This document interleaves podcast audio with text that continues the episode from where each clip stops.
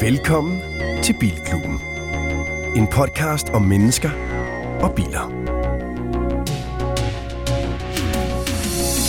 Dine værter er Anders Richter, motorjournalist og content producer hos Formula Auto. Christian Grav, foredragsholder, livsstilsekspert og motorredaktør på Euroman. Niels Peter Bro, brugtvognsforhandler af klassiske biler, generelt bilentusiast og en del af Garage Club. Og Anders Breinholt, tv, radio og podcastvært, er ikke bilekspert, men svært begejstret bilelsker.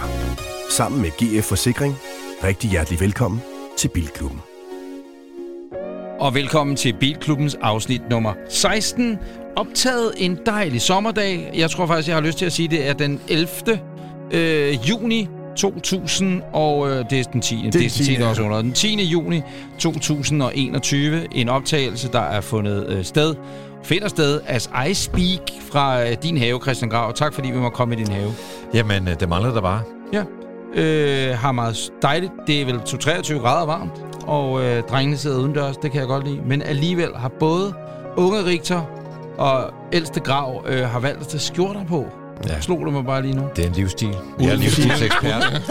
Anders, de er, jo, de er jo uddannede motorjournalister. Ja, ja, ja, men der er ikke noget logo på den her gang. Nej, det er faktisk Nej, rigtigt.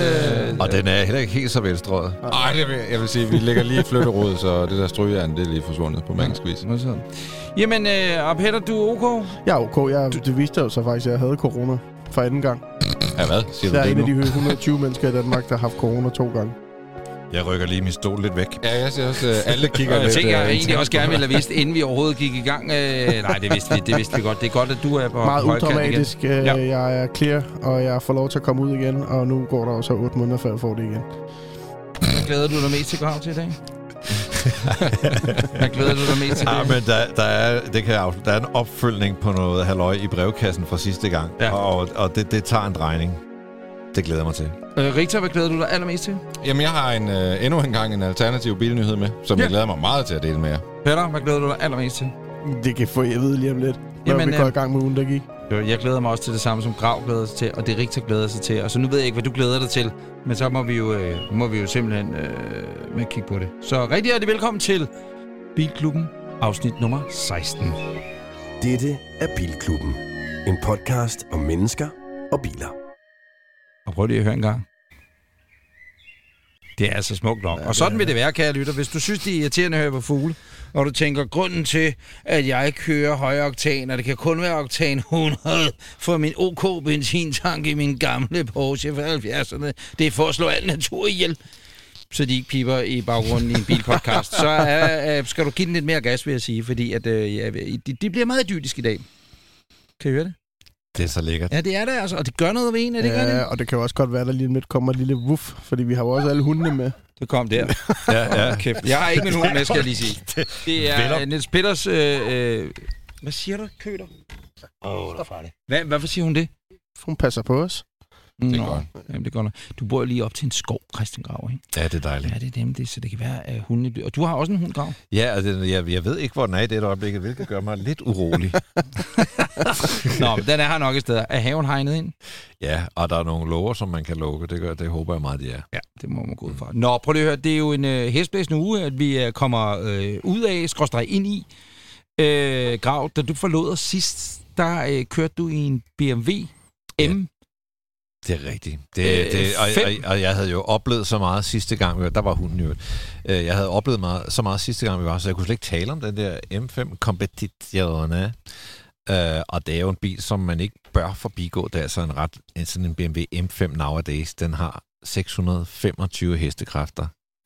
Den koster som udgangspunkt 2,168 Fy millioner. for satan. Hvad er det så, man får, ikke Så- får med der? Som den stod, øh, den jeg kørte i, der kostede den over 2,8.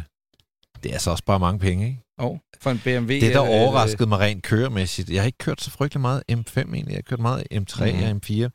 Det, der overraskede mig meget, det var, at øh, den, er, den er meget mere GT-vogn, end jeg troede. Altså, det er sådan en, øh, altså, i en, i en verden med frit benzinkort, øh, og, og rigtig mange fugle, der skal dø, der vil jeg sige, at køre sådan en til, til verdens ende, hold kæft, hvor må det være dejligt, for den er jo den er ret comfy, den er ret smidig, og så er den jo, når man sparker til den, lynhurtig. Mm-hmm. Øh, men jeg troede faktisk, at den var lidt mere brutal, og jeg kørte jo M4 for ikke så længe siden, og den havde lidt mere sådan den der klassiske brutalitet, hvor man kan sige, komfortmæssigt betaler den alligevel en pris for den hurtighed, den kan lægge for dagen. Der synes jeg, M5 er vægtet mere mod øh, komfort, og det, og det kunne jeg godt lide.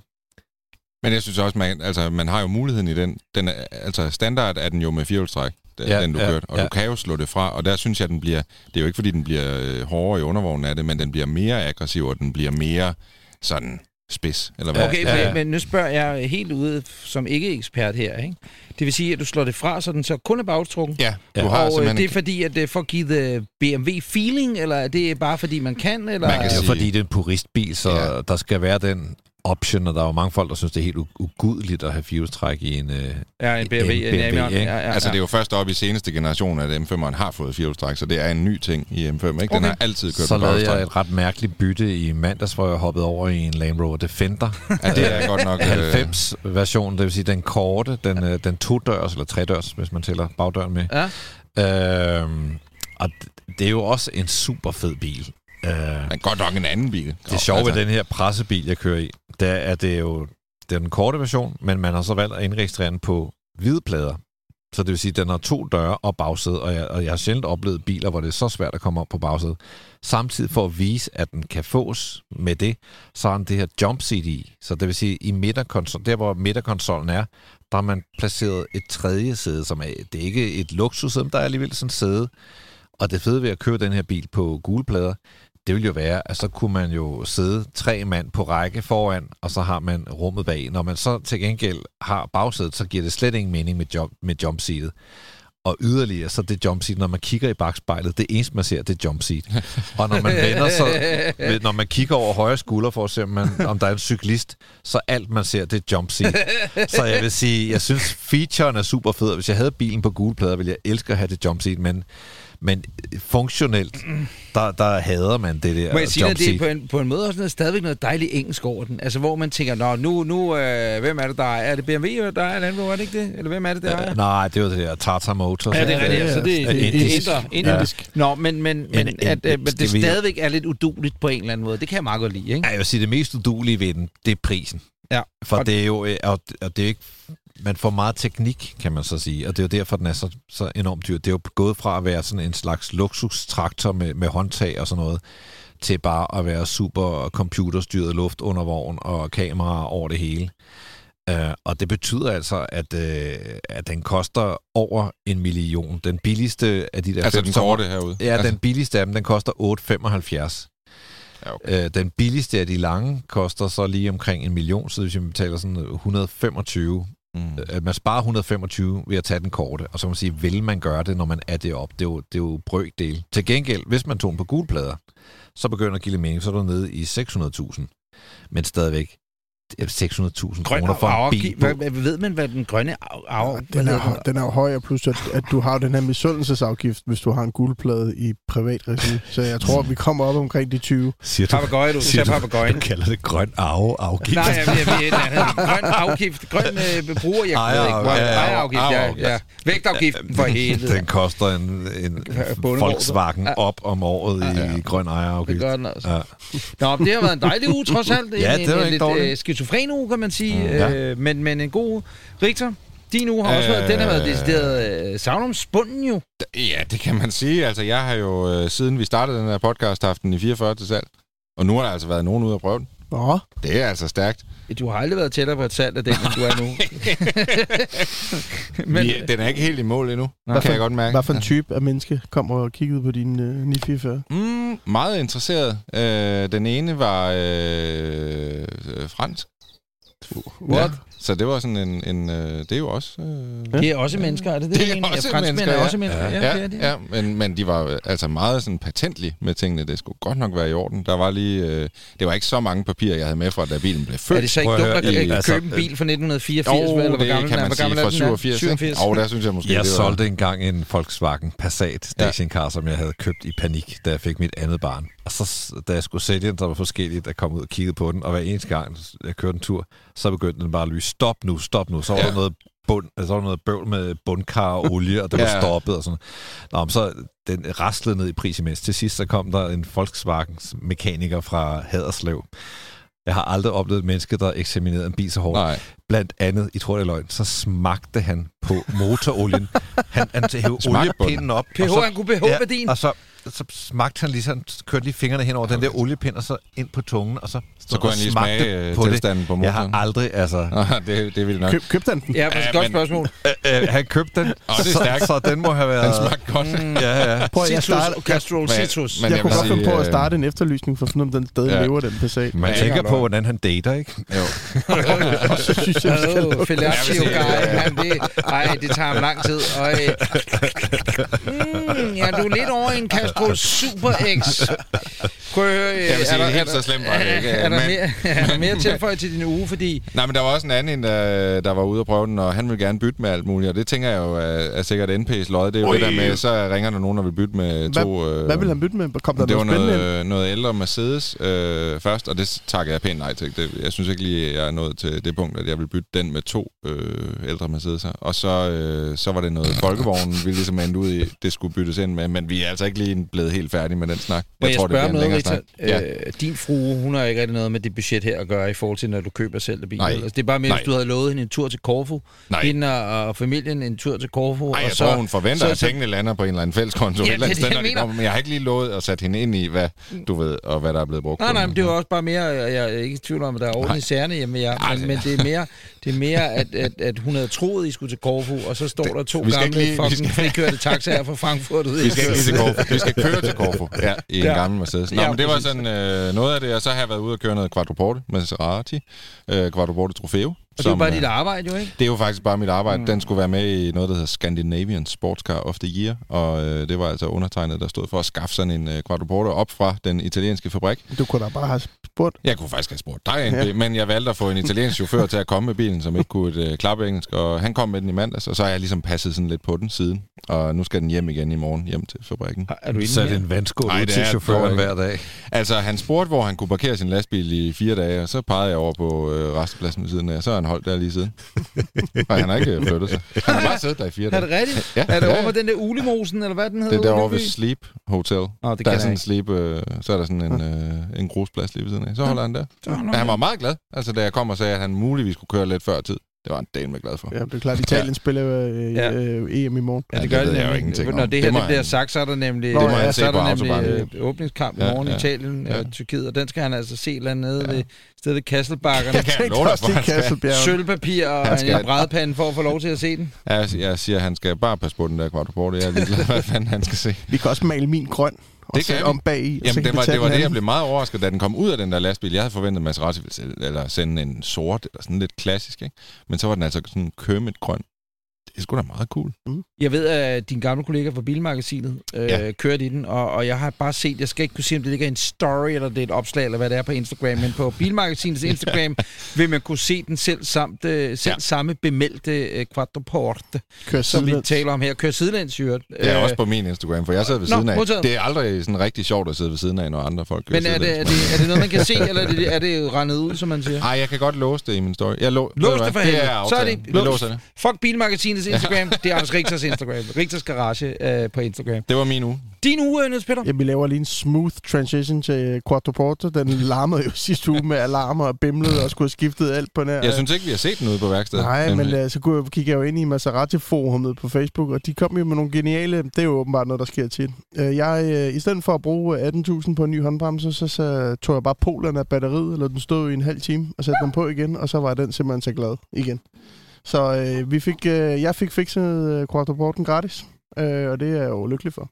Det er da skønt. Men øh, min uge... Øh, øh, først og fremmest, så øh, fik jeg jo... Øh, jeg har kigget længe efter sådan en CX her, det har vi jo snakket om i, i nogle af de tidligere programmer. Øh, og her, øh, for et, program, et par programmer siden, var jeg oppe og kigge efter en, som en nogle lytter, de havde anbefalet mig. Der fandt jeg ud af, at jeg er ikke en CX-mand mere. Jeg er måske mere en DS-mand, altså den gamle fra 60'erne. Og øh, har kigget lidt af en af mine rigtig gode kammerater, jeg deler min garage med. Han har fået en helt speciel svensk indregistreret, som står 100% original nede i vores garage. Og derfor var jeg blevet lidt inspireret om at få, få lov til at få det samme. Og har så øh, i et dybt inde i et nørdet forum fundet en, et opslag fra en mand i London, som øh, skrev, at han sælger sin DS i Kermit-grøn i øvrigt. Mm-hmm. Øh, hans far øh, flyttede til Malaga for at nyde sit otium, og døde desværre af corona. Og han nåede lige at købe den her. Så nu står den nede i deres sommerhus nede i Estabona, nede i, øh, ja, på solkysten og øh, skulle faktisk til at flyve ned her om en, ja, to ugers tid for at inspicere den. Øh, via vores kontakter med det her DS i Sverige har vi jo fundet nogle folk, der ved alt om Citroën og franske biler, og øh, i aftes tækkede der altså noget ind til mig. For, lidt for sjov. Uh, hvor du spurgte, NP, skal du have den her med, fordi de er ved at købe en C6 Citroën, altså den der nye mm. store. Mm-hmm. Og øh, nede i den øh, garage, hvor den holder, hold den her ved siden af, som er en Renault Avantime. Mm-hmm. Grav, hvad... Det er bare en corny. Det, det, ja, det ligner det en smart car det, det, ligner en Scenic ja. med to døre. Ja. En vild bil. Scenic med smart car. Som man har lavet om til en slags limousine. Den er, den er, den er så avantgardistisk. Den er fra dengang, at der var en periode, hvor der omkring årtusindskiftet, hvor blandt andet Renault Megane, den var, den var ret synlig, fordi den havde en kæmpe røv. Ja jeg, jeg elskede, at, at det er ligesom den sidste avantgardistiske franske bil, jeg kan komme i tanke om, men den mest øh, udsyrede, det var jo den her mm-hmm. Øh, todørs limousine, de lavede, som, altså, jeg kan ikke, øh, det ligner simpelthen sådan en Renault Scenic, altså sådan en virkelig kulikram familiebil, som så er, er blevet øh, voldtaget af en ekscentriker, og, og, altså, Ja, den, den ser så fejlmedicineret ud, men, ja. men den er ret... Men der er jo et eller andet over den alligevel, man bliver draget af. Ja, jeg lavet, af den, kan jeg så øh, lige her, øh, den er jo den her Kermit-grøn også. Ja. Øh, det er den mest eftertragtede farve. Øh, der er lavet under 100 af dem i den her Altså farve. den mest eftertragtede farve på den ikke så altså mest nu. eftertragtede altså nu. bil. Ja, ja. okay. Yes. Øh, øh, jamen, øh, jeg er ved at få... Må vi, må, vi gætte, må vi gætte på, hvad den Ja, jeg har faktisk købt den. Du har købt den. Må vi gætte på, hvad den koster? Ja. I euro, eller? Øh, euro. Hmm. Skal det koste? 3,0 øh, motor. Øh, den har kørt 130.000 km. Øh, svejsisk indregistreret. Så den, er, den står i Schweiz nu? Ja. Så du skal på, lige have smidt noget moms også? Eller? Ja, der skal ja. moms. Men det er jo godt, for jeg tror bare, jeg flex lige sådan.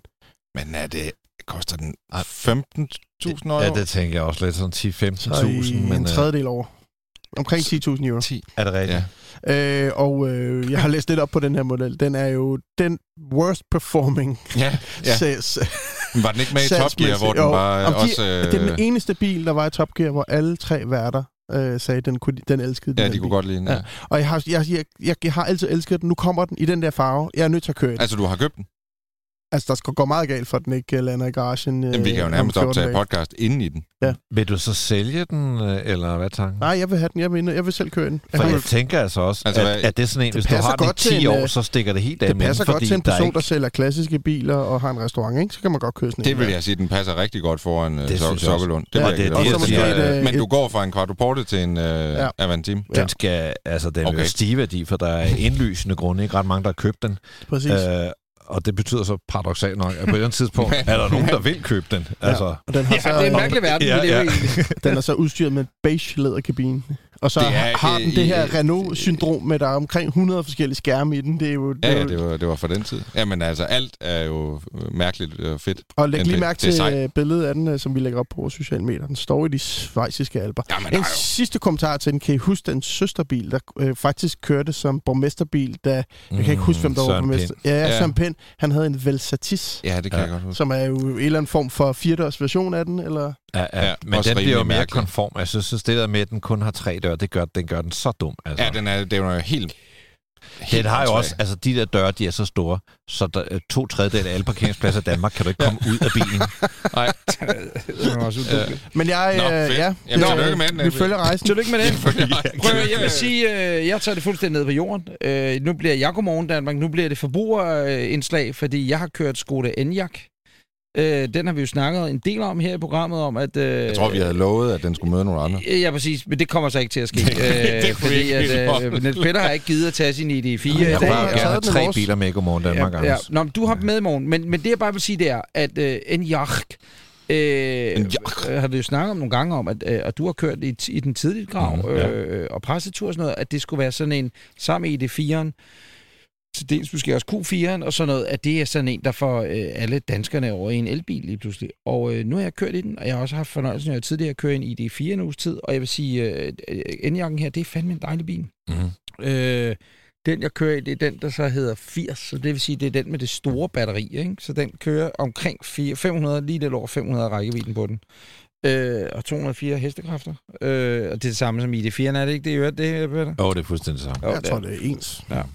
Øh, det, der bare er med den her, den er, at den også er pakket med udstyr, og den ser lidt mere almindelig bilsagtig ud. Og derfor er det, jeg stadigvæk holder fast i, som vi har talt om før, jeg tror, at det er den, der gør, at herr Frankbøf siger, nu køber vi kraftet med den elbil, du. I stedet Men for du var jo også vild med i ekstræren, som Øh, også ser mere sådan Ja, almindelig, almindelig jeg, ud, jeg, ikke? jeg kan jo også godt lide de fire, det er slet ikke det, men Mm. indvendigt synes jeg bare stadigvæk, nu den her ud og spækket, den har læderindpakket alle steder, og øh, fuld soltag, skulle jeg sige, panoramatag og alting, ikke? Øhm, så den koster bare kun 370.000 kroner, og den er proppet med udstyr. Ikke, ikke som Det den står, nemlig... vel? øh, Jo, som den står derude, koster den okay. 369.000. Hvor stort er batteriet? Jamen, det, det er det batteri, som hedder øh, 78 77 det er 80 kW. kilowatt. Ja, 80 timer. kW. Okay. Så det er det, øh, det er det store batteri. Nej, nej. Ja, ja. Øh, Det er, at sagt- ID4 er jo næsten 50.000 dyre. Ja, og det, der også er det sjove, det er, at øh, faktisk er N-jakken, er, at de der, de er bygget op på, altså Q4'en, ID4'en, og N-jakken øh, på samme platform osv., der er det Skodaen, som har den længste batteri af alle folkevognsbilerne af en eller anden mærkelig årsag. Eller det, det, der kører længst. Ja, det er nok, fordi den er lavet mest af plastik, tror jeg. Jeg yes. vil sige, at øh, jeg synes, at øh, udseendsmæssigt er den pænere end ID4'en, men det er jo smag og behag om, hvis man synes, den er for spacey, ikke for spacey.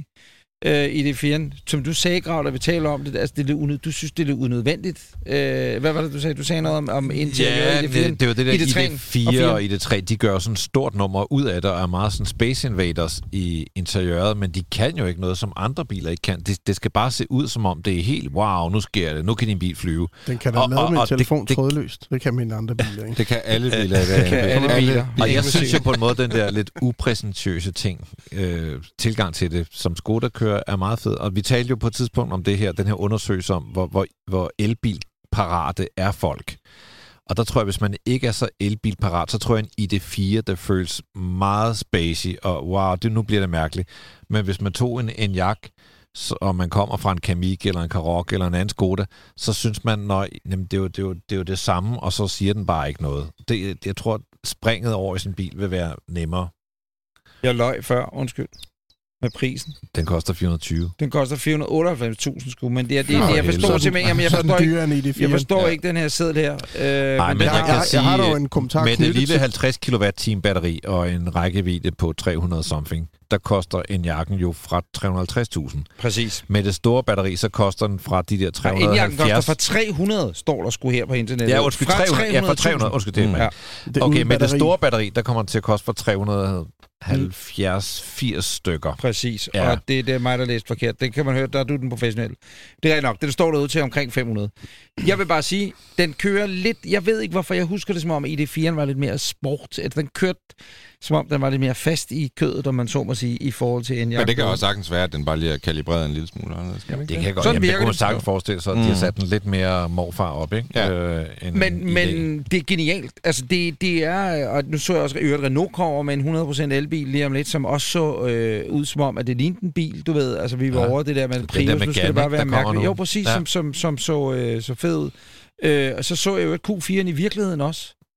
Pas på, hvad jeg siger, men den er godt nok lille. Hold kæft, hvor ser den lille ud. Jeg var Ja. helt skuffet. ID4 Jeg synes, ser det ser stor godt ud. ud. Øh, ID4'en ser stor ud, i Q4'en ser super flot ud, men jeg var skuffet over størrelsen, vil jeg sige. Hvis vi skal runde den der snak om de der øh, trillinger fra Volkswagen af, så vil jeg sige, så bliver det en jakkens store udfordring, der er springet op til en Q4 af 50.000 kroner. Præcis. Og der kan man sige, Skoda, som kommer, det er jo så overstået, men alligevel, de kommer ud af, af vidighed, og. Mm. sige, det er blevet helt i orden i dag, men alligevel, de har jo ikke den prestige, som der følger med en Audi, mm. og der tror jeg alligevel, hvis, hvis du kan få den samme bil med, med fire ringe, og så betale 50.000 ekstra, det tror jeg vil lokke mange. Men dem, der står derude og øh, køber Seat Arona, eller hvad den hedder, der er blevet årets bil der for et par år siden, ikke? Mm. Øh, som der var kæmpe 8 måneders ventetid på osv., det har der også været på Skoda Karoq og så videre. Dem, der køber de der SUV-agtige i en diesel eller en benzin, de vil gerne købe sig en Enyaq, tror jeg, eller de bør købe sig en Enyaq, fordi den, øh, den, den forfælder alle behov, tror jeg,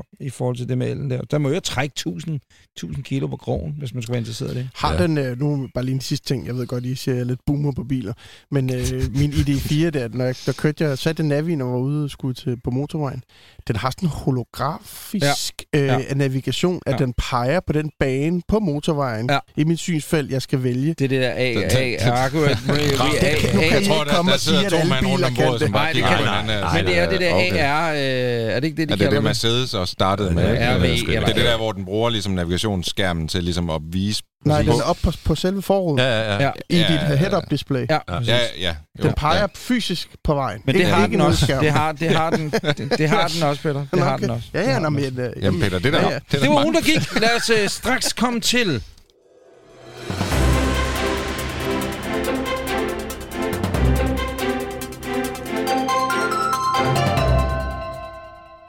Og i nyhederne skal vi tale om en verdensnyhed fra bilfabrikken Electra.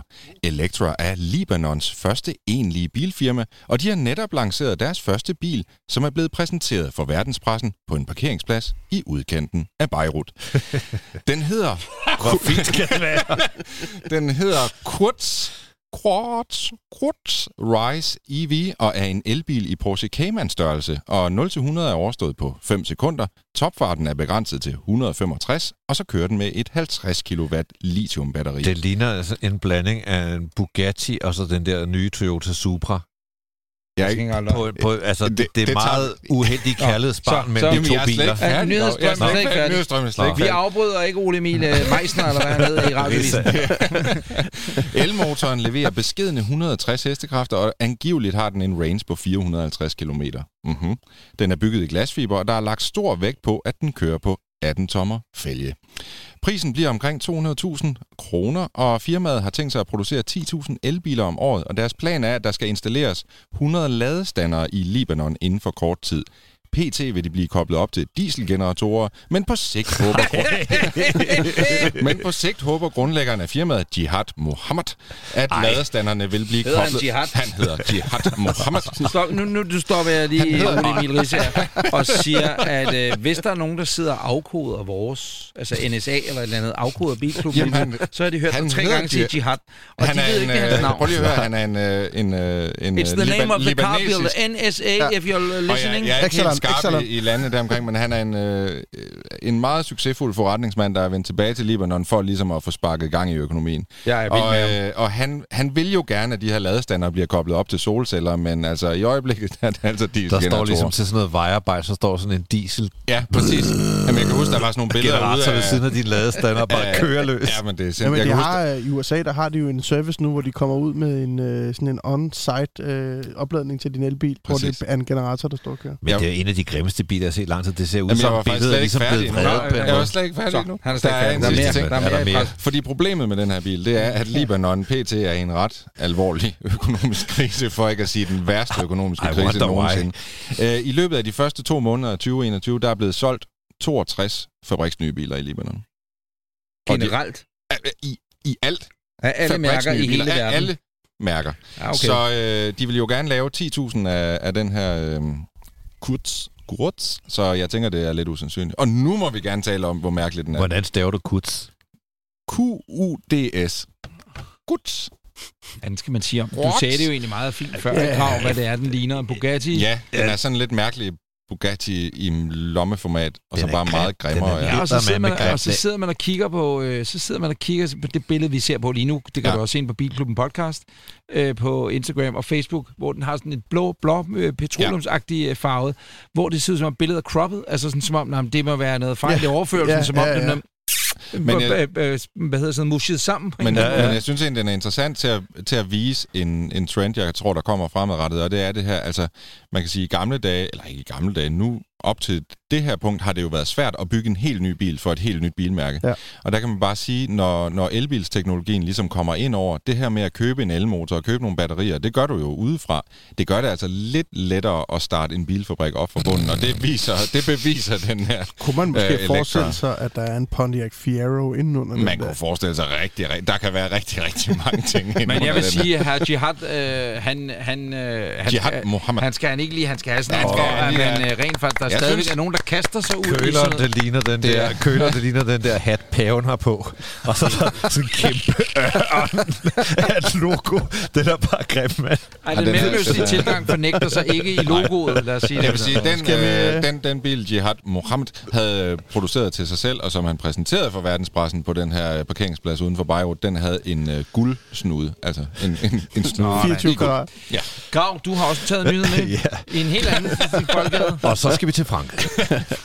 Frankrig har jo manglet en decideret topmodel til at fragte deres præsident Macron rundt i. Han har måttet sidde med sin blegerøv i en DS7, og det er en SUV. Det er jo ikke helt så præsidentielt, som det burde være. I gamle dage, der kørte han jo CX, og han har altså ikke ham, men præsidenten som sådan, præsident embedet er blevet fragtet rundt i øh, CX og DS, og jeg tror faktisk også, de kørte i en C6. Øh, men nu er der øh, godt nyt til Macron og company, fordi nu er der en øh, topmodel på vej fra Frankrig. Det er en DS9, og DS, øh, man bider sig selv i tungen, fordi man er ved at sige Citroën hver gang, men nu er det bare DS. Øh, en topmodel fra dem. Øh, og øh, hvad skal man sige? Jeg var jeg elsker, der kommer en fransk øh, topmodeller ind i, altså DS, hvis der er noget, de kan, så kan de groome, og de Mhm. mm-hmm. kan lave finish. Øh, det er sådan noget med læder, det er inspireret af en urrem. Den har sådan et, et, et de kalder det et DS-svær på køleren. Det er bare sådan et panel, der går ned. Øh, det har et fint lille mønster, som hedder Glut de Paris. Øh, og der er et ur i, det, det er det grimmeste ur, jeg nogensinde har set, men det vender om på sådan en, en meget fancy pansy. Den er ret Hvor stor den, er kan her noget. bil, Det, problemet er, udefra, der ligner det jo fandme en... Øh, det kunne lige så godt være en, en Audi eller en... Gøjt, ikke? øh, Et et eller andet, en Peugeot, stor eller- 5.000 og noget. Så den, den mangler måske lidt karakter udefra. Så kørte jeg den... Øh, den er på størrelse med en 5-serie. Det, det er sådan en øh, E-segment, altså Mercedes E-klasse 5-serie Audi A6. Det er der, vi er. Den ser på en måde mindre ud, men den er faktisk øh, ret lang. Den, er, den har 18 cm længere akselafstand end en Peugeot 508, som den ellers deler platform med. Jeg kørte den i den version, der hedder E-Tense, som så er en plug-in version. Øh, den har 138, 238 hestekræfter. De 110 af dem kommer fra en øh, elmotor. elmotor.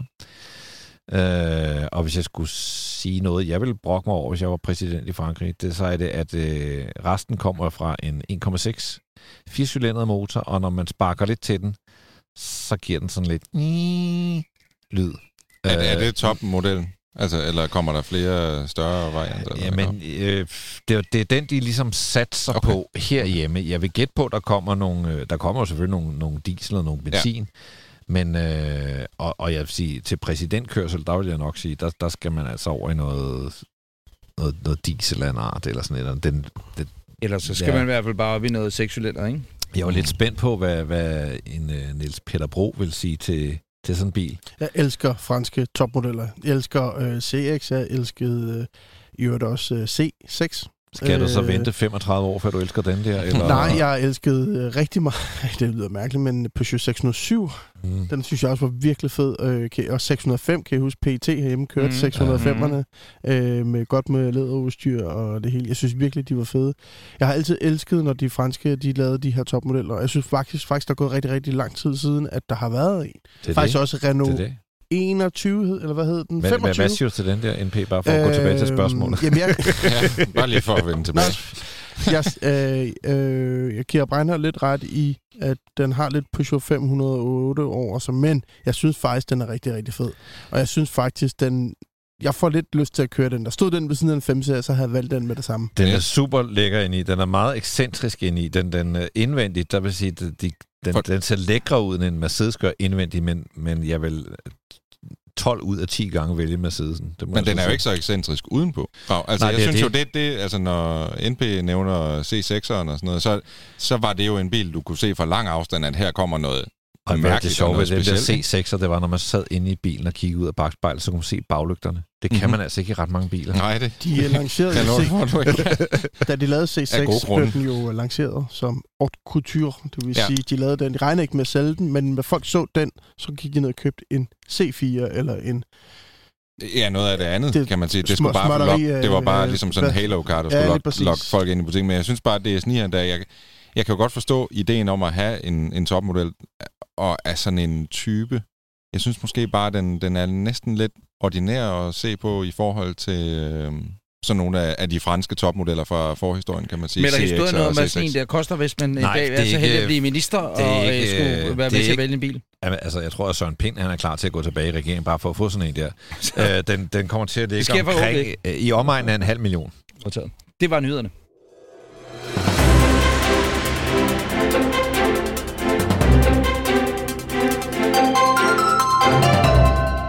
I sidste uge, der var der et større mysterium her i uh, Bilklubben. Vi uh, bragte en efterlysning, Niels Peter. Ja, det gør vi. Vi, øh, vi øh, eller en, en, en efterlysning på, øh, på... Nej, altså, nej, nej, vi, vi, vi, det blev til en efter... Ja, det blev Esben til Bjerre, vores ja, gode ven af programmet. Så er med, medlem af. Ja, ja. han bad os hjælpe om at finde... Undskyld, det er mig, der brøvler. Det var ikke en skid en efterlysning. Eller, han efterlyste en bil. Det kan man da godt sige. Ja, han gjorde det er lidt underordnet. En, Øh, øh, en Jeep Grand øh, Wagoneer, Ja. som øh, en bil, der står mit hjerte meget nært. Øh, og vi, øh, vi ledte jo, øh, vi, vi vi fik talt lidt rundt omkring, og, og Esben havde fundet nogle modeller nede i Italien, og jeg kom med nogle inputs fra nogle auktioner i USA, og, og så kom vores gode ven Anders Richter og sagde, at der var ikke til salg i Danmark. ja, Rita. Det er rigtigt. Så Jeg har været fundet på Veteranposten. Ja, jamen, øh, når jeg sidder om aftenen på Veteranposten, så falder jeg over nogle mærkelige ting, ligesom NP nogle gange gør. Ja. Øhm, og der har jeg altså faldet over en Grand Wagoneer, som jeg tænkte, jeg kunne jo godt se mig selv køre i den. Men øh, nu tog jeg den altså med til Bilklubben og Esben. Og da vi var færdige med programmet... Øh, Nej, men vi kan jo spørge Esben nu, og så sige uh, Esben Bjerre, velkommen tilbage til Bilklubben. Jamen tak. Så hyggeligt at være tilbage. Jamen, det er skønt, du gider, Esben. Og øh, øh, mit spørgsmål lyder så nu, øh, eller vi ved jo godt, hvad der skete faktisk, så lad os da bare kaste os ud i det. Da vi ringer af med Vi dig, laver, vi laver ikke P1 morgen her. Nej, da, da, du ringer, da vi ringer af, hvad sker der så? jeg går direkte op på øh, god gamle Facebook og øh, får fundet den her annonce. Den holder ganske rigtigt. Kalundborg 178.600. Helt weird. Øh, og ringer, ringer op, eller finder manden, øh, som har den, og skriver til ham, Hallo, øh, er den til salg? Er den stadig til salg? Øh, nej, den er solgt dagen før, tror jeg. Den Nej. bliver hentet i morgen, skriver han. Ej. Øh, og så, så skriver jeg, det, det er utilgiveligt. Øh, tag afstand fra dig selv, og, og overvej, om du lige giver mit navn videre til manden, som har købt den, fordi hvis han nu, bliver, hvis han nu får den, det kan man nogle gange opleve, at man lige køber noget, og tænker det var alligevel ikke mig. Ja. Så, øh, så kunne han jo bare lige skrive til mig i stedet for. Ja, og ved du hvad, det er så behendigt, Esben Bjerre, at vi ved, hvem det er, der har købt den bil for snuden af dig, som øh, var lige en postgang hurtigere ude, fordi at, øh, det er også en ven af Bilklubben, lad os bare være ærlige. Det er dig, Jonas Sø. Velkommen til, Jonas. Tak. Øh, Jonas hils på Esben, Esben hils på Jonas. Hej, goddag. Fordi at, øh, Jonas, hvad sker der, øh, da du øh, øh, øh, får fingrene i den her bil? Prøv lige at fortælle, hvordan du er kommet, den er kommet dig i hende. Jamen altså, jeg har også gået og efter en Grand Wagoneer i måske et års tid, og jeg har fundet nogen nede hos, også nede hos uh, Mr. Wagoneer nede i Italien, og på mobile og alle mulige andre steder. Det har været har svært at komme ned og finde, eller prøve at kigge på de her biler, uh, så jeg kan ikke komme afsted. Og uh, så i uh, mandags i sidste uge, mandag, der tænker en sms fra en kammerat, der siger, hey, så du den der Wagoneer lige er kommet på salg, til salg? Og så, øh, hvad for noget? Oppe i Kalundborg. Øh, afsted sted ringer til Michael, og øh, så til Kalundborg tirsdag morgen, øh, og køber på stedet. Du helvede. Esben, det er jo Du er selvfølgelig... vidderligt et døgn foran mig, hvor er det svin. Ja, og det, det her er nemlig noget kæmpe svineri. Jeg vil have det på fuldstændig samme måde som dig, Esben. Øh, det er noget rigtig lort. Men der, hvor er grunden til, at det er jo ikke, vi har jo ikke ringet dig op, Esben, for at så gnide salt i såret. Det er galt. Det, men, men også lidt nej, fordi Jonas, du rent faktisk øh, har købt en bil, øh, fordi du ved noget om den, og, og du muligvis også kan give øh, øh, Esben et godt råd med på vejen. Er det korrekt? Og- Omkring de her Wagoneers. Jamen, øh, for det første er jeg jo øh, super glad for, at Esben har købt den her foran, øh, foran mig. Det er jo øh, det er en meget, meget fed bil, og øh, jeg tror, jeg fik en, en øh, sindssygt god pris. Øh, Jamen, det er synes, det, jeg jeg kan lidt om i sidste uge, at, øh, at, øh, at, øh, at de kunne lægge os de der 50.000 øh, euro, og det, det er faktisk meget rigtigt. Men øh, øh, de er okay at importere. Øh, jeg har både været i gang med skat, og der er vist øh, en gut ude, ude på Amager, øh, som, øh, som Niels Peter også kender, som øh, er god til at skøre Søren, Skør, Søren. som kan hjælpe med at, øh, og, og få den her ind i landet til en øh, rimelig fornuftig penge. Og så, øh, og så har jeg et, øh, et par gode biler, som jeg har givet rigtig meget på, for ekstremt mange billeder af, som står nede i, øh, nede i Østrig, og, og så en i Italien, som, øh, som hvis øh, Esben virkelig gerne, så, øh, så kan jeg jo sende den liste over, og så kan han, øh, så kan han kigge lidt på dem. Og øh, hvis han gerne vil have en tur i øh, en Wagoneer, inden han, øh, inden han hopper ud i øh, eventyret, så er han velkommen til at komme ud og få en tur. Øh, Det, vi den, er købt. ikke så langt, den er kæmpe jeg. meget købt. Jamen ved I hvad, dreng? Så vil jeg bare sige uh, tak, og det kan jo være, der opstår et helt nyt smukt uh, venskab uh, mellem med, uh, her går det godt, Esben Bjerre og den store OL-sejler Jonas Høgh, ikke? Jamen, så smukt. Tusind tak Ja. det. Var så lidt, Esben, og held og lykke. Og, og Jonas, her til sidst skal vi selvfølgelig høre dig som nykåret medlem af Bilklubben. Hvad kører du egentlig i til daglig? Jamen altså, øh, jeg har øh, to biler øh, i familiehuset her, og det ene er en, øh, en 911 fra 1966, som jeg tror, der er sparket en del dæk på i øh, på Roskilde Festival. Ja, jeg har, Og, jeg har øh, savlet over den bil hvert år, fordi vi var så arrogante. Vi har boet på samme hotel de sidste 10 år, når vi har været på, på Roskilde, hvor den har holdt der mere eller mindre. Det er en meget, meget flot bil. Og, øh, og så har jeg den her Wagoneer, og så har jeg simpelthen været alt tilbage. Så vi kører kun, øh, vi kører kun Classic. Stilfuldt. Kære Esben og kære Jonas, øh, tusind tak, fordi at I øh, vil være med, og øh, rigtig god sommer. Tak. Tak. Moin det her. Sådan der. Vi skal lige... Øh, der, der er mere lytternyt, ikke? Ja, det er der, fordi Ja. ja. vi skylder lige... Øh, vi har nogle punkter. Vi skal lige lukke det her Grand Wagoneer ned, fordi både øh, Richter og jeg... Ej, vi det fik... troede vi var færdige Nej, med. nej, Nej, vi er ikke nej, helt nej, færdige. nej, Fordi Okay. okay. vi fik begge to nogle henvendelser her i ugen, for der, der er sket noget helt specielt. Ben Richter, du forklarer. Ja, men altså, der var jo bare rigtig mange, der skrev ind omkring det her med Esben og den her Grand Wagoneer, som, øh, som jo så var til salg, og hvis øh, du lige finder billedet frem der, så, så var der rigtig mange, der skrev, fordi der også er en anden Grand Wagoneer, der er til salg, og det er en øh, helt særlig grøn Jeep Grand Wagoneer, som i virkeligheden hedder en Ferrari. Øh, den her, Ger- det hedder altså en Ferrari. Det er en øh, Grand Wagoneer, som er blevet øh, ombygget i, øh, jeg tror det var 69 eller 70, og man siger, at den her bil, det er verdens første SUV. Og SUV, det er jo det her Sports Utility Vehicle, så det er altså en firehjulstrækker, som du kan køre lidt sportsligt i. Øhm, bilen den blev til som en idé fra den amerikanske casinoejer, der hedder Bill Harrah. Han har ejet en del af de store casinoer i Las Vegas. Og øh, historien går på, at Harras øh, mekaniker en aften kørte galt i hans øh, Ferrari 365 i en snestorm, så den fik en skade bagpå.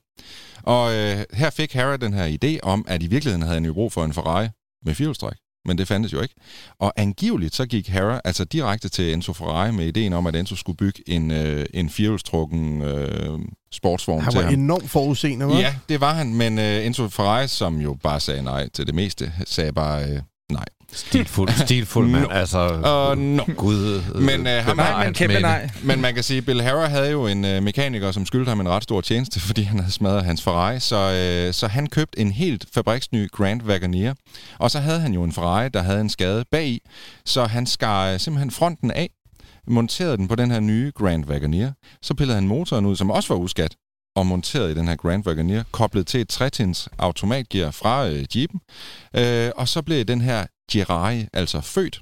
Og øh, senere så følte ham her, Bill Harrah, at den alligevel sådan tiltrak sig lidt for meget opmærksomhed at køre rundt i Las Vegas i en øh, SUV Ferrari, så han fik bygget en, øh, eller han købte en ny Grand Wagoneer, hvor han fik flyttet øh, V12-motoren over i, som så ikke blev bygget om med det her karosseri-gøjl, øh, så den var sådan lidt mere incognito. Og øh, den her, som er Ferrari nummer 1, og den, øh, som ligner en Grand Wagoneer, kaldes Ferrari nummer 2, den her er altså kommet til salg hos et øh, tysk firma, og øh, prisen den er POA, så det er price on ask, så øh, det betyder altså bare, at den Very, er very expensive. Very, very Very expensive. expensive. Så, uh, too expensive Du for you. ringer bare Esben. Så nu fik jeg altså lige øh, historien om den her Jirai, og der er altså flere af vores lyttere, der har skrevet ind til mig, om ikke det her vil være den perfekte bil for mig. Fordi så kunne jeg jo ligesom tage den på så har arbejde. det. Ja, ja, ja, ja, ja. But what is the price? Uh, What the too, price? too expensive for Mr. For Jeg tænker, Mr. måske vi kan bytte med en i 44 turbo. Men eller jeg synes to, simpelthen, eller... at den her Jirai-historie var sådan en god afslutning på det her Grand Wagoneer-snak, som så vi måske følger op på en gang, hvis øh, Esben han får købt en. Så må det være det. Afslutningsvis i øh, vores lytternyt, øh, skylder vi lige en forklaring på, at vi ikke har fundet en BMW E34 Det er rigtigt, ja. øh, for t- to udsendelser siden, øh, to episoder siden, øh, da vi sendte op for Formula, der havde vi jo den her efterlysning i gang. Og det skyldes simpelthen ikke øh, uvilje for os, men det tager lidt længere tid, og en BMW E34 er bare lidt mere normal end en Beach Buggy. Så det tager lidt tid, vi er stadig på den. Og sidste ting, jeg vil sige i dag, er, at vi har fået en rigtig spændende henvendelse fra en ung fyr, som efterlyser sin farfars gamle Fortaunus. Øh, desværre er der ikke så der er ikke rigtig nogen billeder, så, vi, så medmindre vi får skar, han er hjemme og kigge hele fotoalbum og alting igennem, for at finde nogle billeder af den her gamle Taunus.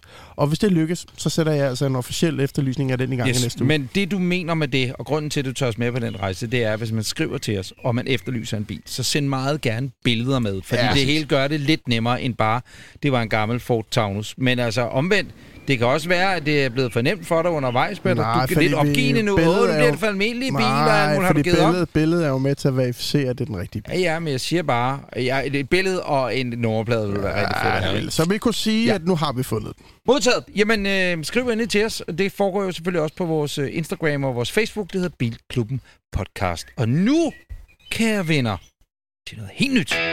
Så, Nej, det passer overhovedet ikke. Til noget. Øh, det var ikke til noget helt nyt. Det er fordi, at det var en ny jingle, så blev jeg helt... Er I klar? Ja, nu jeg er siger det igen. Nu siger jeg noget fedt igen. Og nu til noget helt nyt. så er det af med kørehandskerne og på med badebuksen. For nu er der god sommer med GF Forsikring og Bilklubben. Og da kæft. Det var, var meget god, han lige rettede dig i jinglen. Ja, det var han faktisk. Det var sgu meget godt. Øh, prøv at høre, det der jo sker, det er jo, at vi udkommer jo sammen med vores gode venner fra GF Forsikring. Og øh, GF Forsikring øh, omkring øh, sommertid, der er det også højtid for GF Forsikring og forsikring generelt, fordi at det er nu, at folk de tager på øh, tur, de kører ud i deres biler, og jeg skal ikke kunne sige, om bilferie er endnu større i år, end det har været øh, tidligere år. Hvad tror vi om det? Har det været det? det? Jo, det er det nok altså, folk er jo sådan lidt begrænset i, hvad, hvad de kan gøre, og så videre. Og så det at hoppe ind i bilen og køre rundt, og det behøver ikke at være en bilferie til verdens ende. Det kan jo bare være rundt i kommunen, for den sags skyld. Det er lidt svært. Jeg tror, at man kører til Vestkysten, og ikke man flyver til Vestkysten. Nej, nej, nej.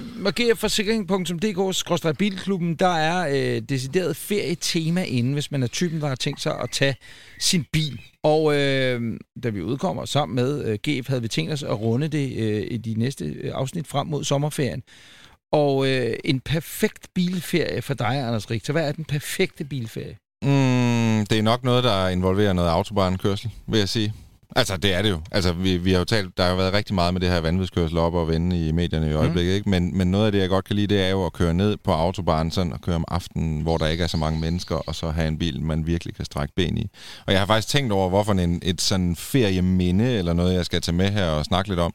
Men øh, den bedste sådan køretur, jeg egentlig har været på, det var en gang, hvor jeg fulgte med øh, Gumball 3000 og kørte i røven af dem, og det var ikke rigtig en ferie. Det var lidt mere en arbejdstur, men det er den vildeste køretur, jeg har været på. Hvad kørte du i? Jamen, vi kørte i en Renault Megane RS, Nå. og vi skulle følge med. Jeg var praktikant på Ekstrabladet, og så havde jeg en fra Bilmagasinet med, og så skulle vi følge flokken igennem. øh, Vi startede i London og kørte øh, til Barcelona og til Monaco og alle mulige steder. Men den tur, jeg husker allerbedst, det var fra Istanbul til København i et hug i en Renault Megane RS. Oh, Der er altså 2600 km, og vi tog den på 24 timer i et hug. Ja. Og vi, altså, vi stoppede ikke, så det var den ene sov i skålsædet, mens den anden kørte og omvendt, ikke? Det vil så også sige, det er måske heller ikke sådan den mest øh, Og vi havde sådan to... behagelige. Altså, det er den det var behagelige. det. Det. I, I hjernen er den behagelig, men øh, rent fys- fysiologisk er det måske ikke den mest øh, afslappede køretur. Det var en vanvittig tur. Altså, og der, der var også involveret en del autobahnkørsel, ikke? hvor vi lå der med sådan... Jeg husker det som sådan noget 265 nærmest i sådan en Megane RS, der bare fik fuld hug og vi havde to øh, sådan nogle øh, 10 liters benzindunke med i bagagerummet, så vi ikke skulle tanke så tit, så vi, du ved, tankede alle de dunke. Det var bare en vanvidstur. Altså. Peter, var I meget på, øh, øh, da du var øh, yngre, var I på roadtrip? Ja, Var altså min, øh, min far, da han levede, var meget glad for Sydfrankrig, så det var, vi havde sådan en i familien, sådan en Mazda 929, øh, den helt store, firkantede. I havde penge nok, hva'? Og der blev vi så øh, lagt... Nej, det, havde- jo, det, de var jo restauratører dengang. Og der blev vi bare sat øh, bag i der, og der røg de bare smøger og drak bajer hele vejen derned, ikke, kan man jo huske. Men øh, øh, en, en vild tur, jeg har været på, har faktisk også været det. Vi har ikke koordineret, men det har faktisk også været til Istanbul. Nå, fedt. Øh, for en 10-15 år siden, så fløj jeg ned. Min ven boede på Ibiza, han skulle flytte hjem. Øh, så fløj jeg ned. Ja, jeg fløj ned til Ibiza, og, så var vi sammen der, og så pakkede vi hans ting i hans øh, Jeep Grand Cherokee. Den er lidt nyere, den der hedder Mercedes 2.7 motor i. Jeg kan ikke, den er vel fra, dyrt. Så kørte vi to færgen til Barcelona, og så kørte vi bare langs Côte d'Azur hele vejen til Milano. Og så tænkte vi, at vi sejler skulle fra Italien over til, over til, hvad hedder det, Balkan derovre, fordi han er fra Bulgarien, så ville vi til at sige hej til hans familie. Og det var sådan dag for dag, hvor vi bare valgte at køre, men så for at gøre det lidt sjovere, så tænkte vi, lad os da køre ned igennem Jugoslavien i stedet for. Det er da noget mere interessant. Så vores fikspunkt var bare at booke et hotel i Beograd. Jo, som en fantastisk by, og i hvert fald helt overstreget. Ja, men det gamle Jugoslavien, eller det er jo så Ja. mange forskellige lande. Kroatien, hallo. Altså, det er Ah, men med altså, et lækkert sted. Hold så- kæft, er der Så vi røg igennem det ene fede land efter det andet, øh, og endte jo så i Bulgarien, hvorefter vi så fortsatte til Istanbul. Og da vi var på grænsen til Asien, som man jo er, når man er Ja. der, så tænkte vi, det kan godt være, at vi skal til at begynde at køre Nu, hjem nu. nu vi fordi nu hjem er det godt nok ved at være, vi er ved at være rigtig langt væk. Øh, og så vendte vi jo snuden hjem, og jeg havde en fed tur igennem så mange fede byer og mødte en masse fede mennesker. Så det var noget, man kunne gøre, når man var i 20'erne dengang. Det kan jeg nok ikke gøre i dag, den dag i dag. Men øh, jeg er glad for at have det minde. Jeg har med med mange øh, gode, men også øh, mange dårlige minder, og vi kan lige bare tage den bare meget kort. Øh, øh ikke dårligt minde som sådan. Det var gode minder, skal jeg passe på, hvad jeg siger. Men, men, men øh, vi fik bil ret sent i mit liv. Altså i 1986 fik vi øh, bil. Det var en Mazda 323. Og øh, hvad hedder det, så skulle vi jo sæt med køre øh, land og rige, og ikke mindst Europa rundt. Og min far, han, øh, fred var med ham, øh, han havde tendens til, at vi skulle steder hen. Altså vi var i Jejlo, vi var i øh, Østrig, og vi var i Sydtyskland og så videre. Alle sammen virkelig, virkelig dejlige steder øh, om vinteren. Det er jo, Jejlo er, er lavet, til vintersport, kan man sige. Men vi var der i juli. Øh, og, og jeg var øh, pænt træt teenager. Er I rødhåret alle sammen? Præcis. Øh, min far havde ikke så meget hår, men det var vi. Øh, øh, og min lillebror og jeg, der bare sad og gav hinanden lammer på bagsædet. Jeg kan huske, at øh, min far han sagde på et tidspunkt, da vi kørte ned i Østrig, så siger han, prøv at høre, hvis du bliver ved med at skabe dig, eller jeg spillede smart, hvad han nu gjorde, så, sætter, så bliver du sat af her. Så satte han mig af.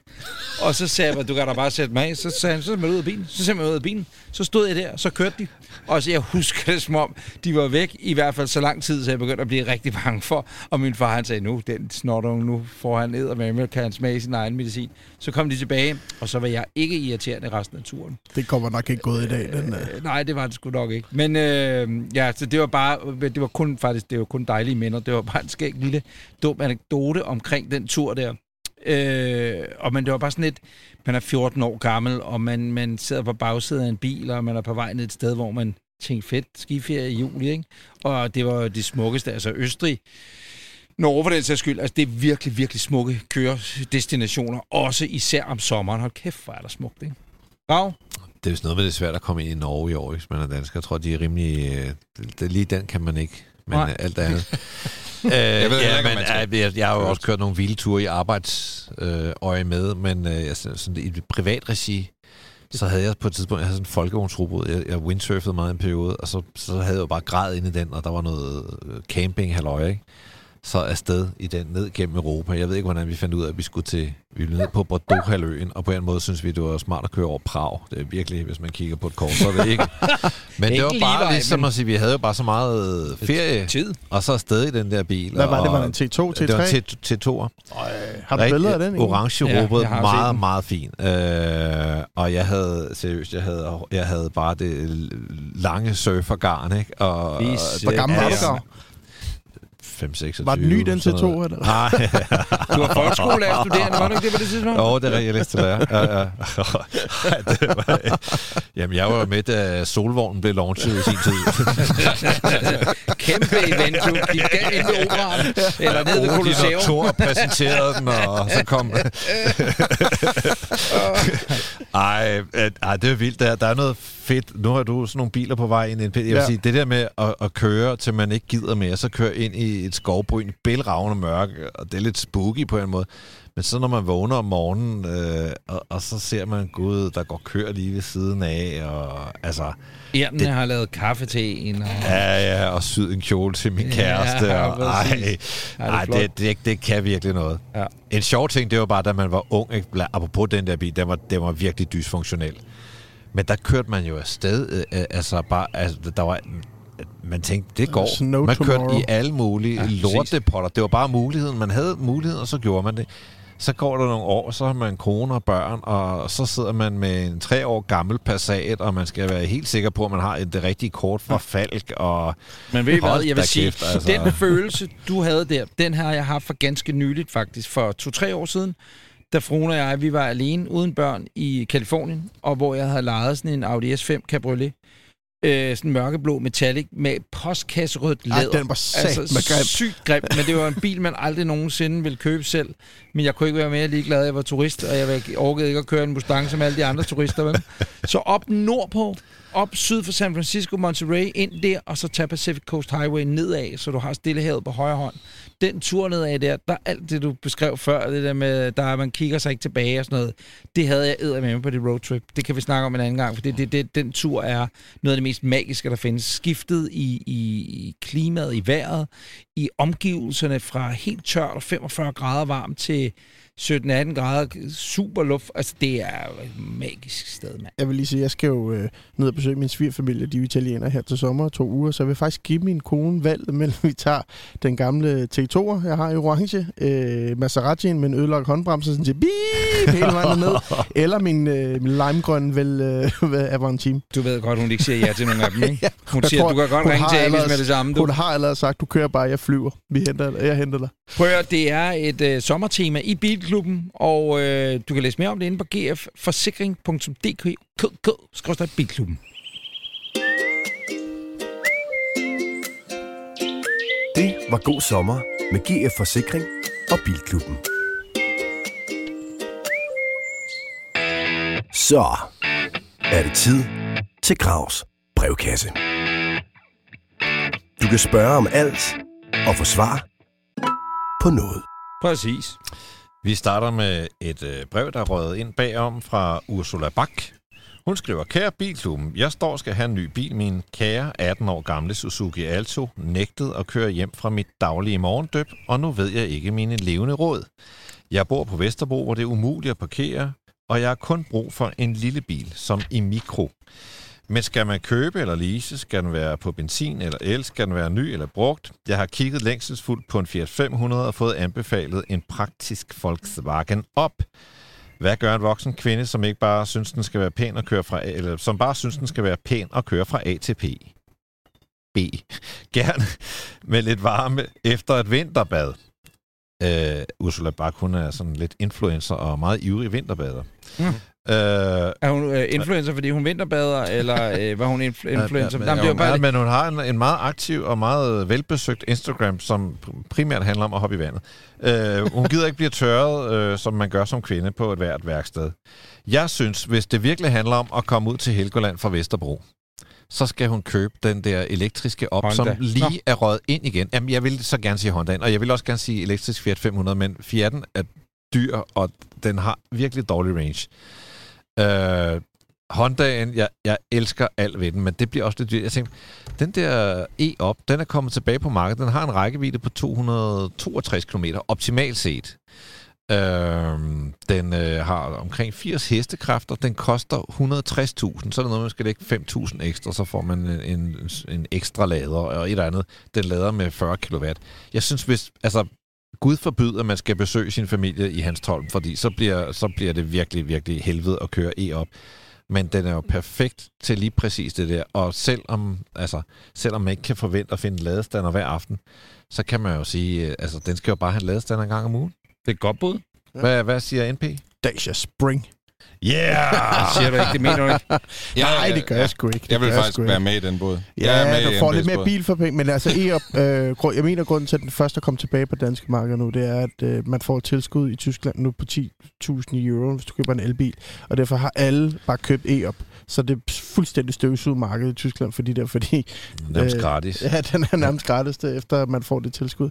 Øh, og i, egentlig et eller andet sted, så vil jeg jo hellere købe en Folkevogn elbil end noget andet, fordi jeg lidt stoler på, at de har mest styr på det der med batterier og opladning og teknik. Øh, så øh, jeg havde sgu nok også hoppet på en e hvis det skulle være en elektrisk i hvert fald. Victor, du var jo på vej over i Ja, øh, ja, hvad, Spring. jeg, jeg har allerede lige øh, revideret Ja. mit bud. Jeg, Jeg har jo kørt jeg går en Spring, vil helt jeg anden sige. vej. Øh, jeg vil anbefale en brugt elbil. En brugt BMW i3.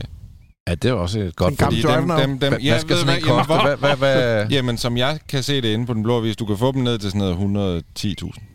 Ja. Men så er det jo med de gamle batteripakker, og så er det... 160 km range på en solskærm. Jamen prøv at høre, det er jo ikke fordi rangen er ekstremt lang, men hvis hun kun skal inden for byen og ud, og du ved, en i3, det eneste service, der er på den, det er jo bremsevæske en gang hver anden tredje år, og de Mhm. der dæk er altså heller ikke særlig dyre, og det er sgu en meget cool bil, den er lavet i kulfiber og fed indeni.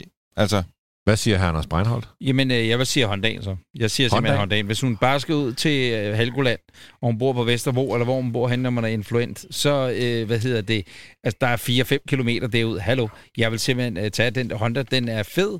Den er også fed på Instagram, og øh, det er og e-oppen Jeg ved faktisk også. ikke, om hun Altså, er influent, Honda- eller om hun bare har Ja, Ja, det, 38.000 det, det, er følgere. også, det er også lige meget. Ah, Men, men Hondaen kan jeg bare godt lide. Den altså er, det er den der Honda E. Ja, e, den Ja, lille, ja. den nymods. Øh, og så Den vil jeg jo ligner lease den. Så ja, præcis. Så vil jeg lease den. Jeg vil ikke købe en elbil, uanset hvilken en det var i øjeblikket. Jeg vil simpelthen lease, Ja, hvis man kunne. Det er kun fordi, når du skal sælge den om tre år, det har vi snakket om før, så kommer du aldrig af med den, fordi der kan elbilerne køre 900 km eller noget. Du Helt ved. enig. Så jeg vil lease en Honda i i i op, hvad hedder den ikke? I, men Den hedder jeg, bare- bare E. Der var lidt uh, input.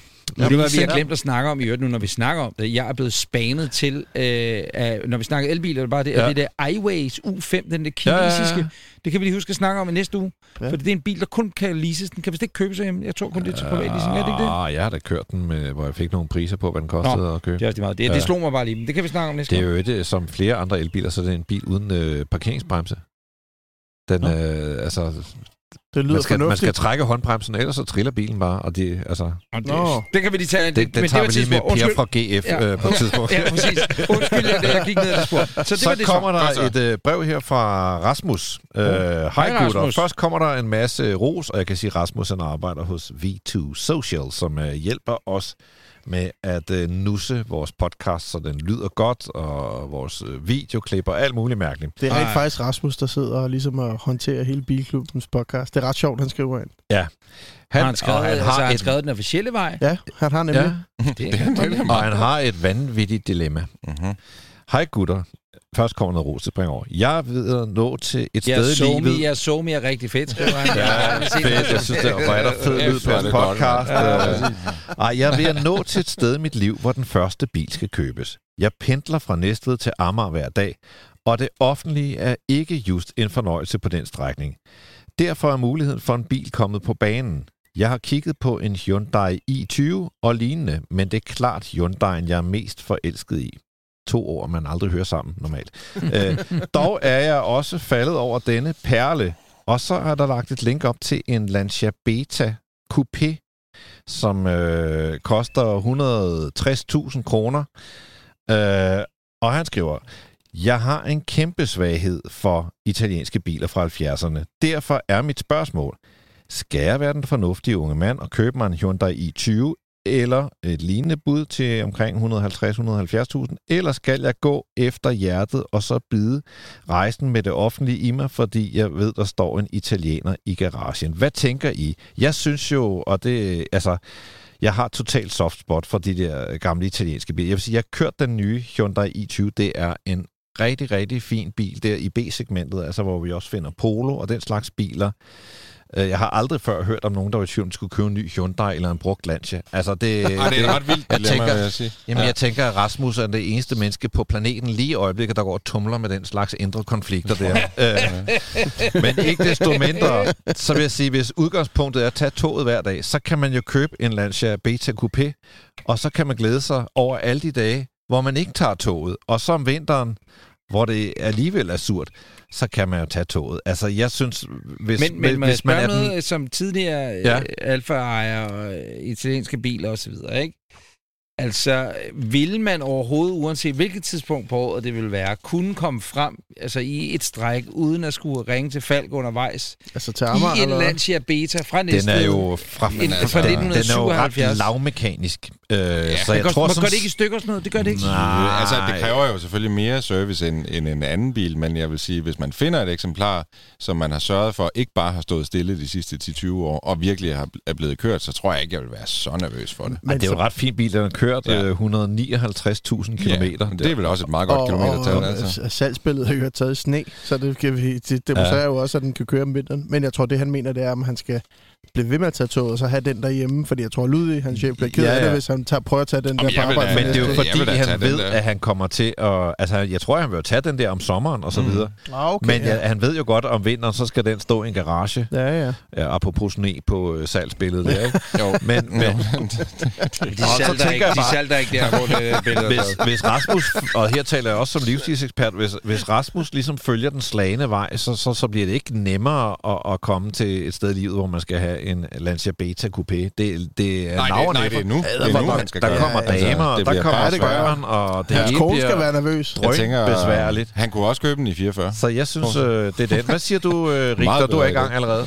Jamen, øh, jeg vil sige, jamen betaen. Altså, jeg synes, der, jeg, vil- jeg vil give dig fuldstændig ret i det der. Det er nu, han skal gøre det. Og hvis ikke han gør det nu, så, så kommer tidspunktet ikke tilbage igen. Og jeg det- kan huske, at noget af det, jeg var allermest glad for, det var den, øh, jeg havde en Volvo Amazon, da jeg var, du ved, da jeg blev 16, og havde den indtil jeg var nærmest 26 eller sådan noget, ikke? Det var jeg super glad for, og jeg vil jo ikke købe en Amazon nu. Altså, Det- det vil jeg jo ikke. Men du ved, jeg havde den dengang, og det var sindssygt fedt. Det er jo en tredjedel færre dage Ja. med toget, ikke? Jo, jeg vil købe beta. Hvad Fuck siger det. du, Breinholt? Ny i20. Det er, det er syv års garanti. Ja, men det er den nok, er ja. så driftsikker af, af, af, af Jens Olsens verdensur kigger misundeligt, når han kører forbi rådspladsen.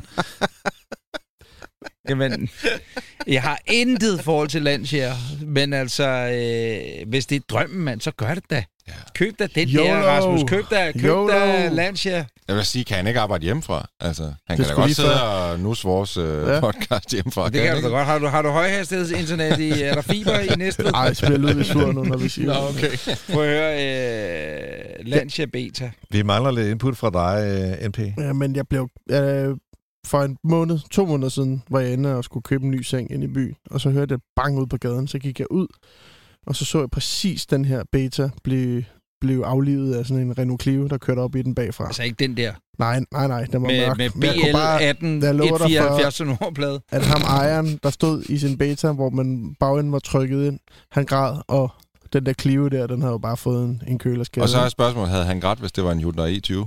Nej. Næppe. så øh, Rasmus, køb den beta. Tak for det. Det var Gravs brevkasse. Og det var Gravs brevkasse. Du kunne have spurgt om alt, og måske fik du svar på noget. Og det foregår jo altså, hvis man vil være fat i Christian Grav inde på Instagram eller på Facebook, vi hedder Bilklubben Podcast. Hvis du aldrig før har hørt Bilklubben, så er der nok heller ikke chance for at høre det her en time og syv minutter ind. Men okay, lad os nu antage det første gang, du er nået så langt ind i et Bilklubben-afsnit, så kan jeg sige, at det musik, du hører nu, kære lytter, det indikerer, at vi skal i gang med en savnomspunden quiz. I 15 episoder har den kørt. Det er en quiz, der går ud på, at Arns om et øjeblik kommer med en ledetråd, der er op til 8 af slagsen. Vi har cirka et minut til at komme med et svar.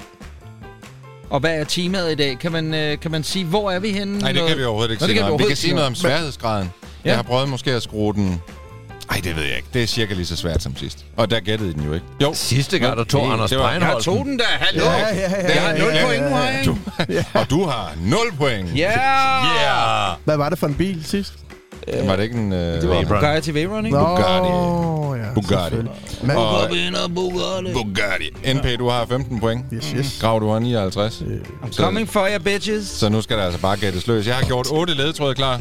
Og jeg er altså klar til bare at gå i gang. Jamen, Skal vi lad os gøre det? få ledetråd nummer et. Modellen bruger dæk, som er 255 mm brede. Det er ligesom på en linjak. Det er post der stikker jo. Eller hvad? Brede? Mm. Er det en Skoda Enyaq? Nej. jeg tager din gæt. Det var, hvor stort et menneske er. Og Skal vi tage den næste ledetråd? jeg kunne ikke have taget æren, hvis det havde været Nu er du så rigtigt. nede Den havde du. 55 kroner. Formanden i firmaets bestyrelse hedder Peter Schwarzenbauer.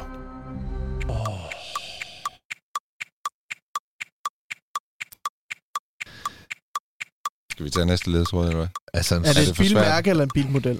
Det er en model. Skal vi tage næste ledetråd? Der er, meget, der er meget stille herude i haven.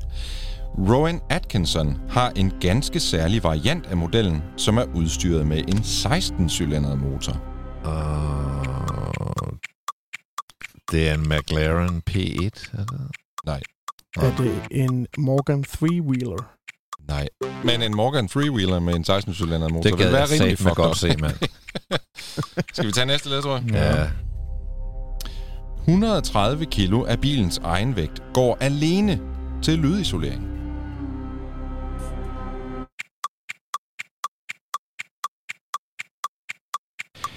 Okay. Der er så stille. Det er sådan en Jeg tung tror, bil. jeg tror, den er hurtig. Hurtig, hurtig. Hurtig og tung. Hurtig og tung. Den er så stille. Mm. Bilen er stille. Næste ledetråd. Eller er stille her. Der er bare stille her. Jeg kender Vi tager flere biler. Rowan Atkinson har, men ikke en...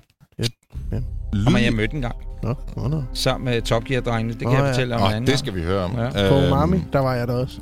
Nej, i London. Nå. Lydisoleringen er så god, at den britiske musiker Skepta faktisk har indspillet et nummer i kabinen i bilen. Åh, oh, hvor er det blæret.